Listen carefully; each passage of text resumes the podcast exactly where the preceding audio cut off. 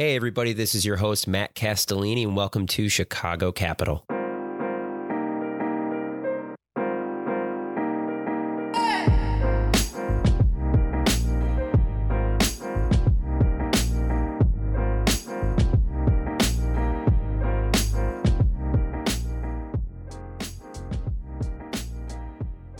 We have a great episode lined up today, but before that, a word from our sponsors, World Business Chicago. In 2021 alone, local founders have raised more than 5 billion in VC dollars, making Chicago a national destination for founders, investors, and innovators.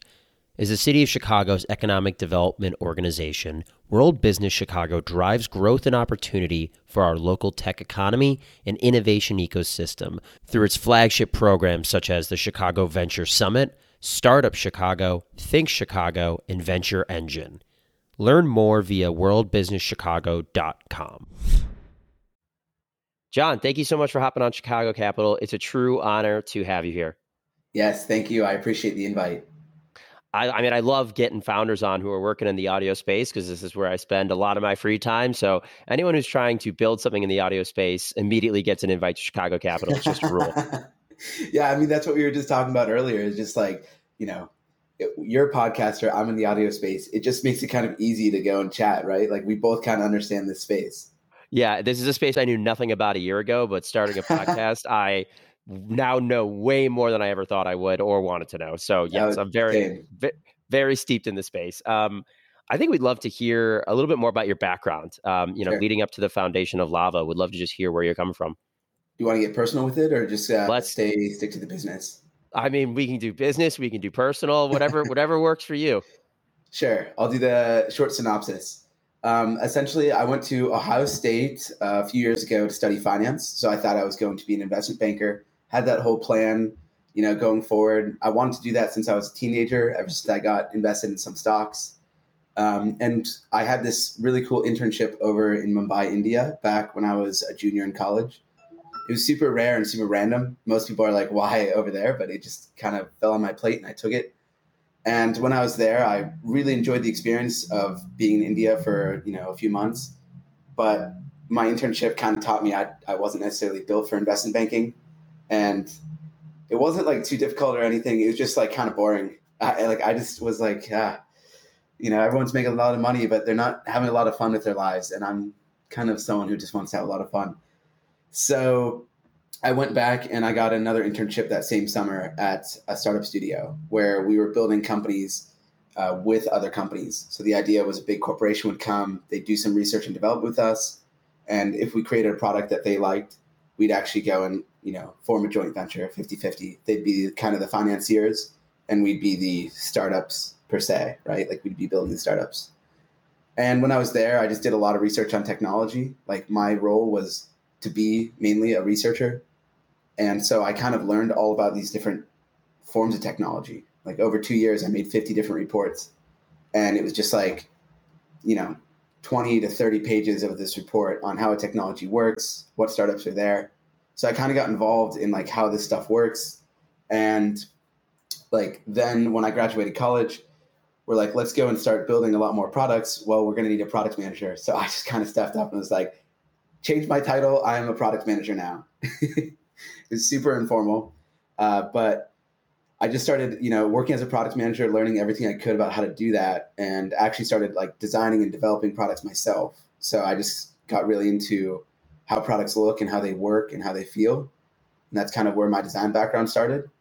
And then also I started building websites that we needed. So I started to actually learn like the tech and like literally like coding and along the way, I was listening to a lot of podcasts, as presumably you do right now. And I was like, wow, I should start my own. It can't be that hard, right?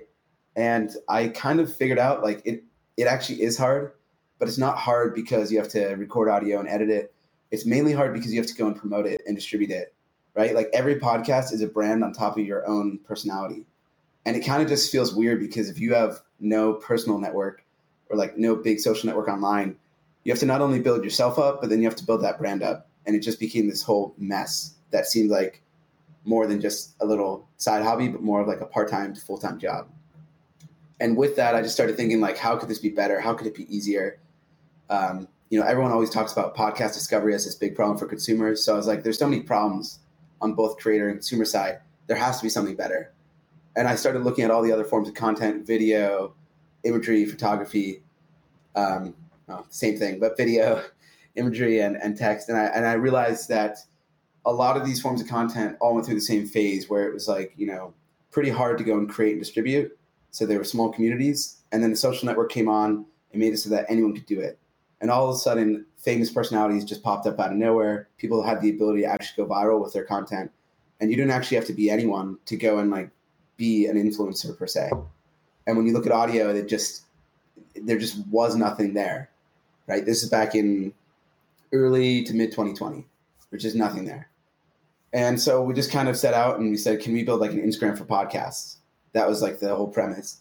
And after doing a lot of user testing and iterating on the product, we eventually came up with this idea for Lava, which I wouldn't even say is the Instagram for podcasts. I really now just call it like a social network for audio, just based on how we've seen our users go and actually use the product. But in essence, it's a mobile app that enables you to go and create, share, and discover recorded social audio with all of your friends. So everyone has a profile, everyone has an algorithmic feed, everyone has messaging and explore tab. So you can really go and connect with people based on audio, uh, but then not only just record, but you can also consume it. So that's the whole premise. So was that in your mind? And and first off, your insights into podcasting and the challenges. I mean, you guys are dead on. Uh, I've been doing yeah. this for almost a year now, and it's something that I struggle with. Uh, you know, really, I really do struggle with. You know, like distributing mm-hmm. it and and and building a brand. It's just not something that inherently interests me. Um, you know, building right. a brand about myself. Like I, I, don't really want to do that. I, I love doing the podcast, and mm-hmm. in my mind, I've always just said, you know, uh, just enjoy it, like have fun with it, work hard at it, and and things will come from that. But I think what you guys stumbled upon was a problem that I think a lot of podcasters go through. But I'm curious about once you launched the product, and would you say that it was a concentrated pivot away from podcasters or you just zoomed out on who your total customers could be? You know was that from early users telling you and, and, and just maybe not as much traction with podcasters but a lot of traction with regular consumers? How did that kind of evolve? So yeah it started with like a lot of user testing with the design. So i was fortunate where i was able to actually design like a fake app and i just reached out to random people online like i dm'd a ton of people and essentially got like you know dozens of people to go and give me feedback and a lot of people kept saying oh i don't think i need another podcast app or oh i'd really love to make a podcast but you know i just don't know where to get started. So i kind of figured like a lot of these insights just came out of like listening to people but then also like feeling the problem myself. And so when i looked deep down and thought who am i? Like what am i doing this for and why? I kind of noticed that like there's the people who make a podcast like yourself like they've already taken the steps to go do this so yes, they do struggle with those problems, but realistically, like the that's a very small community. That's only like two million people. I mean, it's actually really less, but no one has the definite stats. It's like two million people. Yet, if you look at all the social networks and even the broader internet, there's three plus billion people on the internet. There's a massive gap between the people who actually make a podcast and those who could. And when I looked at myself and realized like I'm kind of one of those people, like I love to use Instagram and TikTok and Twitter and social media but I don't necessarily want to be a photographer. I don't necessarily want to be a videographer or a blogger.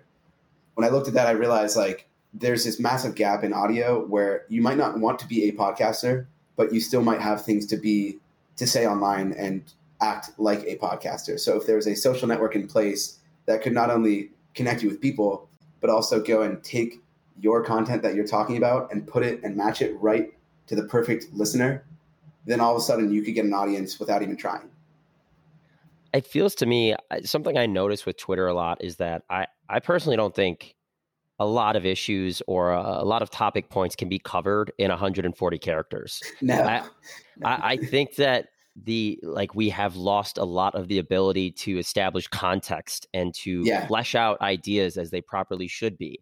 That's because you know long long uh, long form written word obviously is great and, and essays mm-hmm. are great and medium is great, but I think as you as you know, a lot of people aren't, you know, they're, they're more auditory, they're more audio learners. You know, they want to listen to podcasts, they want to listen to long form conversations, but podcasts can also be four hours long in some situations.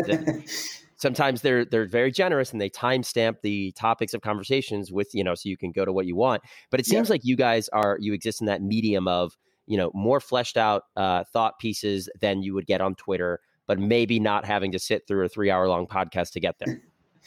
Yeah, we're experimenting. We're experimenting with um, with time constraints. That was something that was interesting. Is we came out of the gate and said anyone can record like any length, and we've seen people record like multiple hours, and we've seen people record like multiple seconds. It's like literally all over the board. So we're like trying to figure out like where it sits. But there is one thing for sure, and that is that there's a lot of things that you need a little more time to speak about, and that's where long form comes in. But when it comes to social media and discovery, consumers tend to want things that are quick and snappy and they want to know if they want something right away. They don't want to necessarily go through the investment and the time doing that. I mean, you've even seen that on TikTok. They increased it to three minutes, but making it through a three minute video is is actually pretty hard. Um, and so for what we're doing is we're letting anyone record their amount of time, uh, like whatever they want. They can record however they want, but every single user gets to select a 30 second clip that plays on the feed. So when you go and scroll through this feed of imagery and text, which is your you know um, your titles and comments and likes, you also are getting like the 30 second clips that the creator got like selected when they created that content, which makes it short, snappy for discovery. But when you want to dive in and actually get the real juicy content, you can go and just click on that and listen to the whole piece of content. And so, how do you guys view what you're doing uh, compared to like what Clubhouse was doing? Mm-hmm. Do you see it comparable? Do you see it as a direct competitor? How do you guys view Clubhouse? Yeah, so when Clubhouse came out, we were like midway through the development, and so initially we are like, oh, oh shit, you know, this isn't good. But at the same time, I was like, actually, let's go and reposition the way that we see this. This is actually really good. A lot of people now just discover that audio as a social format can work and can thrive and can succeed. And the way that I saw it is that what they're doing is really novel with like live audio and, and bringing hundreds of people together to go and speak the problem is that it's live and i just have this like fundamental belief. I always have that live content is not as good as asynchronous or recorded content where discovery happens post creation you see this with like youtube and twitch right? Like youtube is a bigger platform than twitch. Um, you see this with instagram and even snapchat. Like instagram's a bigger platform because everything is posted and then discovered versus snapchat which is kind of real-time photography. So there's just two different sides of social media market, and that is the synchronous and asynchronous, the live and you know discovery post creation. And we see Clubhouse as like they fill that you know synchronous real time spot very well. We're going to come in and feel that fill that asynchronous spot very well in social audio, and I think there's perfectly enough room in the market and perfect like differentiation between the products that us two can actually like work together and coincide and exist as two different platforms. So I'm curious about your the users on the platform today. Mm-hmm. I mean, uh, are you getting comedians? Are you getting people who want to be politicians? Are you getting just regular everyday folk? I mean, who's what's kind of the makeup of your consumer base today or your user? Yeah, we have we have the next president on our platform right now. I mean, maybe. that, yeah, right. That'd be crazy. Um, yeah, it's kind of like all over the place. So there is just a warning. Like we're pretty new. Like we launched into beta in July, and so we've been really like testing it out, and it's still pretty private. Like we we're not very public with it. So we have just a few thousand people on the app, and it varies from people who are comedians, like you said. We have people who are writers and authors who are going and reading the content that they wrote. We have people who are just like random. I, I don't I don't know how to put this. Like random people. Like just there's nothing special about them necessarily, but they use the product to connect their friends and it's actually pretty funny because like uh, sometimes I'll go on and it'll be like my friend posted from last night, just like a two minute audio clip with their friends, and it just gives me like a laugh, or it's just like I just feel like some sort of connection with them, like I was there with them, and so it's just all over the place of like being a social network for your friends, but then also being this professional network with like actual content creators, like with real podcasters, real writers, you know, real photographers talking about their work. So TBD, like who this is perfect for but I think that we're going down the right path of like exploring all these different variations of the people who could use it and why they would use it. Well, I mean, and I mean, even back to that political point, I said it in jest, but I see politicians trying to yeah. utilize Instagram more and more now. Um, mm-hmm. I see some of them with podcasts. And those are some of the younger, kind of more innovative politicians who kind of have a better, you know, finger on the pulse of, of, of yeah. you know, social media today. But I think something like your platform, because of the low kind of barrier to entry to get your mm-hmm. thoughts and your words out there, you don't need to create a podcast, which, as you mentioned, it's not hard, but it still requires hours of work. You got to figure out the name, the logo, the title, you know, get the right software in place, get somebody to produce it for you. I'm assuming if you're a politician, you need a lot of help on it. this seems just like it's right. a much faster way of getting content out there for people who want to. Exactly, exactly. So you can have those politicians, but you can also have people from all around the world who would probably never take the steps to go through with making a podcast can now go do that. They can get their voice and find their voice on the internet. So you have people who maybe aren't connected to the network of Calm and Headspace, but they want to be meditation teachers. So they can log on to Lava and record right there. Or even we've had people who are musicians with guitars come on and go and record their songs right there. And so it's really just like audio in general is who we're like fit for and that's like the vision that we also have is like can we give everyone a voice on the internet if they want one? And that is like our goal our mission. It's not necessarily to go and like you know be the perfect platform for people to be podcasters. It's really just like give people a voice on the internet and let their voice live forever. Where the other apps to like your earlier question you know they kind of let your voice die after that conversation's over. We think that's kind of a yeah, a bad thing about live audio and whatnot and so, you know, what's it, you mentioned it's in beta right now. What is yeah. your guys' product roadmap? Oh, honestly, we've gotten this that our product roadmap is probably way above like what it needs to be right now. We have like five years planned out. Um, but yeah, yeah, this is a product manager inside me where I just am like, ah, we have so many features that we want to build.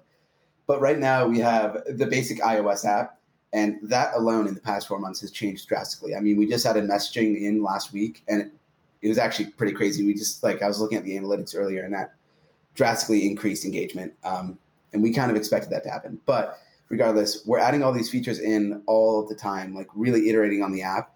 And like to the point of live audio, like we are adding that in in a few weeks because we do see that it like helps people get involved to create content. Um, but it's not, it's just a feature. It's not going to be the main aspect of what we do. So in essence, like high level is like, let's go and create this iOS app and then go and release Android in a few more months because we already have the code to do that. We're mainly just testing it with our user base. Then let's actually go and build a web app so that people can get on, just like we're doing right now with Squadcast, and get like their voice on there with their desktop, which is traditionally how a lot of podcasters do it. And then once we do that, we're just going to keep expanding to all these different devices, but then also start to actually build our business out. And so the way that we see it is that we could roll with advertising like every other social network. That's a guaranteed model. We know that it could work. And dynamic advertising really could use some work. Like dynamic audio advertising is very outdated, but we don't need to go into that. Point is, we could do that if we want to, but we see that there's different models that we could roll with that not only requires us to have, or that they don't require us to have such a massive network, but they also reward the creators in our network. And so those models, what we're calling our direct models, are things like guest booking, where you can go and pay for someone's time. That person can determine how much their time is worth.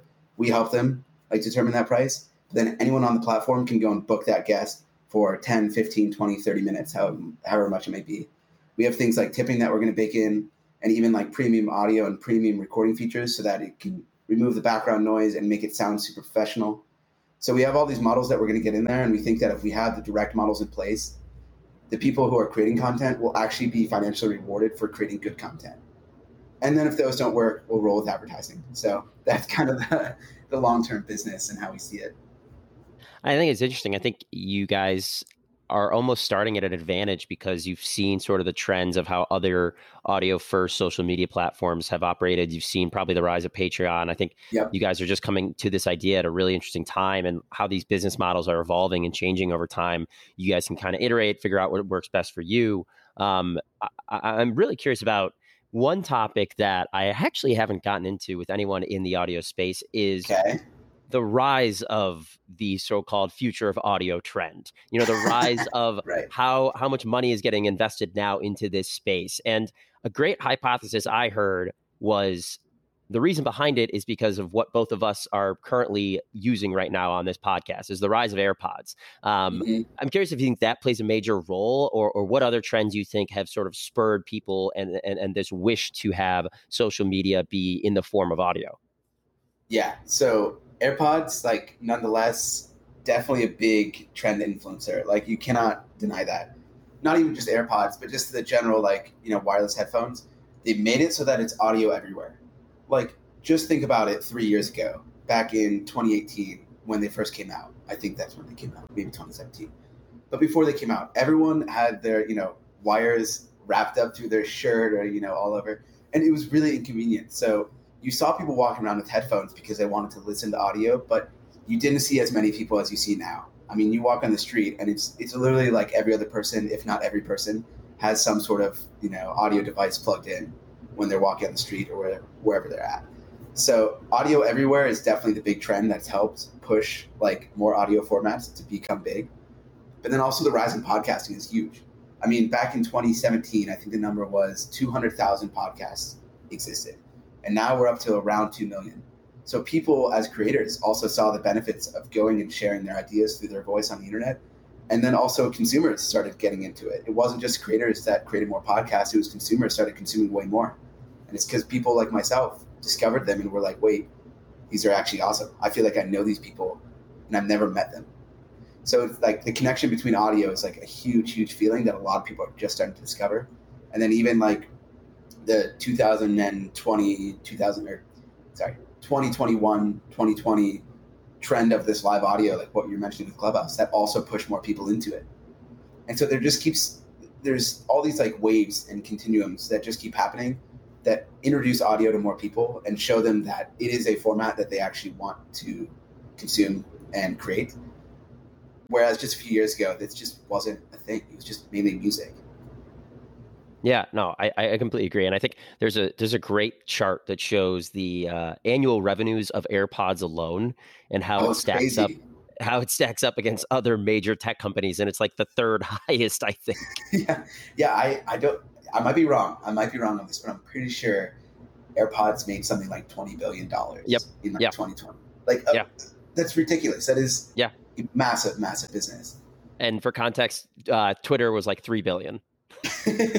right. Like it, it's mind blowing how much they made. Uh, so yeah, we've just we've seen the hardware accelerate. We've seen um, the content quality accelerate. We've seen content consumption accelerate, and even like content platforms like Lava. Like really, just a few years ago, there wasn't that many apps for creating audio, and there still aren't today. Like we still see this as like very nascent and young and auspicious industry, and that's kind of why we're tackling it headfirst. And so moving forward, um, curious about kind of like your guys' fundraising status. Like if you've taken mm-hmm. outside capital, if you're looking to in the next six to twelve months, you know where where are you guys, uh, you know, in that sort of cycle? Yeah, so we bootstrapped the whole development. It was myself and my co-founder. Uh, we were fortunate enough to have the skill set to go and actually build this app. I'm a designer. He's the engineer, so we both just would sit there and code all night. Um, which it's actually really great. I didn't have that with all my other companies that I tried. Like I always had to like outsource those skills, and so having it is very very big for building something. Uh, but because of that, we didn't have to actually raise any money until really now. Where now we're like in this private beta, we're seeing good traction, and we're like, let's go and raise some money so that we can build a slightly bigger team aimed around growth, like people who can focus all the time on growth, and then also like you know enhance our engineering so that the app runs faster and works smoother and whatnot. And so we're raising just a pre-seed round, pretty small pre-seed round to be honest. And we'll probably close that in the next month. And then within the next six months, we'll probably close out our seed round. So we're really trying to accelerate the fundraising, but it's just started very recently. So since you're a consumer social app, uh, I, am curious about being based in Chicago. Are you looking at? This is going to come up. I, no, I mean you had to know this is going to come up. I mean, yeah, of course. what's it been like in Chicago? Are you looking outside of Chicago? What's uh? Yeah. Give us the skinny on on raising as a uh, consumer app in Chicago. Um, let's just say it's tricky. It's tricky. uh, I was talking to someone yesterday about this. How like you know the companies here like a lot of them get judged off of revenue, so it's yep. easier it's harder and easier for those companies to get funding because it's like, do you have revenue or not? Like yep. it's just a very easy metric. Where consumer apps, like historically, are a lot of times more of like measured off of user growth and network yep. growth, and you can plug in revenue models like what I described with direct models. We can plug those in, but we've been told by everyone don't do that because as soon as you do it, you'll be judged by revenue, and if you have a small network, not going to have a ton of revenue off the bat. So we've kind of had to play this tricky game here where we're we're like you know one of the handful of people actually trying to raise money for consumer apps in Chicago. And so I've not only had to do the job of meeting all these different angel investors, many of which have never done a consumer investment or something, but I've had to kind of convince them like, hey, if we do this and we do it right, like not only will you be one of those people who actually believed in one of the few consumer apps and like took the right risks um, in Chicago, but also like you can ride along for this journey that no one else has seen, right? Because everyone has seen the B2B go from nothing to something. Not many people have seen the B2C go from nothing to something here in Chicago. Yeah. And so it's like a lot of convincing, a lot of like, you know, telling the future of what we see on how we think we can give everyone a voice on the internet. But with that being said, we also are going to the coast. Like I was out in LA two weeks ago. So, you know, we're not, we kind of see this as like we're an internet business. So there's no need to go and restrain ourselves to being a Chicago startup. Yeah. Like we will have offices in Chicago and be based here, but for fundraising terms and even hiring terms, like we are an internet business. So we are going to utilize every geography that we can to go and raise money, grow the team, and you know scale the product. And I'm personally like, I, after Cameo, I, I, would have thought. I mean, this yeah. is a. I, I had a hypothesis like, all right, Cameo is going to open the floodgates for consumer apps in Chicago. Yeah, uh, you know, like it's it's it's going to be a new wave of consumer companies that are comfortable raising here uh, because of Cameo, and you know that could still pan out. Like, still could be the case. But again, there is just this legacy sort of you know um, um, preference for those enterprise software companies that yeah. you know can show you ARR from the early days, and it you know it is what it is. But you know, hopefully in the future that you know there will be a huge sea change. There will be more companies like you guys that just you know crush it here and are based here yeah. and have a few angels that like you said came along for the ride have awesome returns and you know can can you know reinvest into other consumer app companies that's my hope for the ecosystem i think it's kind of necessary but you know, we'll we'll see. It'll probably happen. I mean, if you think about it, Cameos was started in 2018. Like they're like three years old, and and for what they've done in three years is like holy shit, that's impressive. Yeah. Yeah. Uh, yeah. So it just takes time. Like they just gotta you know mature and like people gotta divest. Which right now, not many people have had that opportunity at Cameo, and just with some other companies here too. Like they're all young. We're really young, right? Like we started this year, so I think the ecosystem will evolve to that but I will admit it is hard. Like it's not easy to find employees, right? It's like how do we find a good growth manager here? Well, like everyone's grown SaaS, not many people have grown consumer, so it's like maybe we have to hire our first growth manager outside of Chicago. You know, it's just kind of these decisions do come into play, and that's just what we have to face and deal with. Yeah, yeah. Well, John, thank you so much for hopping on Chicago Capital. I guess before yeah. we leave, I'd love to hear any bits of advice. I have a lot of friends from B school who are considering starting their own company. Sure. Uh, I, you know, I've, I've, talked to people who are in that sort of state of, you know, uh, do I do it or do I not? So, any bits of advice for anyone looking to, you know, go down the entrepreneurial journey? Yeah, so this is something that's uh, it might upset some people, but I worked at a startup studio before this, so I kind of got to see like the idea of building a lot of companies for other people, or building a lot of ideas that are not your own versus you know what I'm doing now with Lava is like building something where I actually experience the problem. And the bits of advice that I've heard before, but I will reiterate, is that you should really start something that you actually care about and that you actually experience as a problem. Because like trying to build those other products and companies that were problems other people faced, where I just maybe saw a good business opportunity or something, they were really, really hard, right? I had to do a ton of user interviews. I had to really dive into the problem. And oftentimes I get months into that project and just be like, I honestly just don't care. Like it just doesn't bother me enough.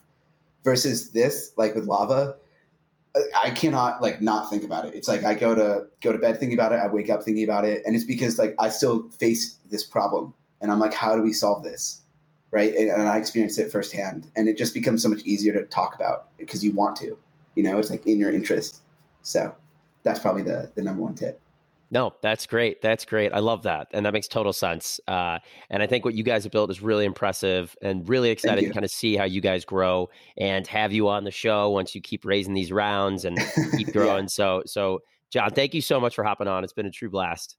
Thank you. Thank you. I appreciate it. Take care. Yeah, you too.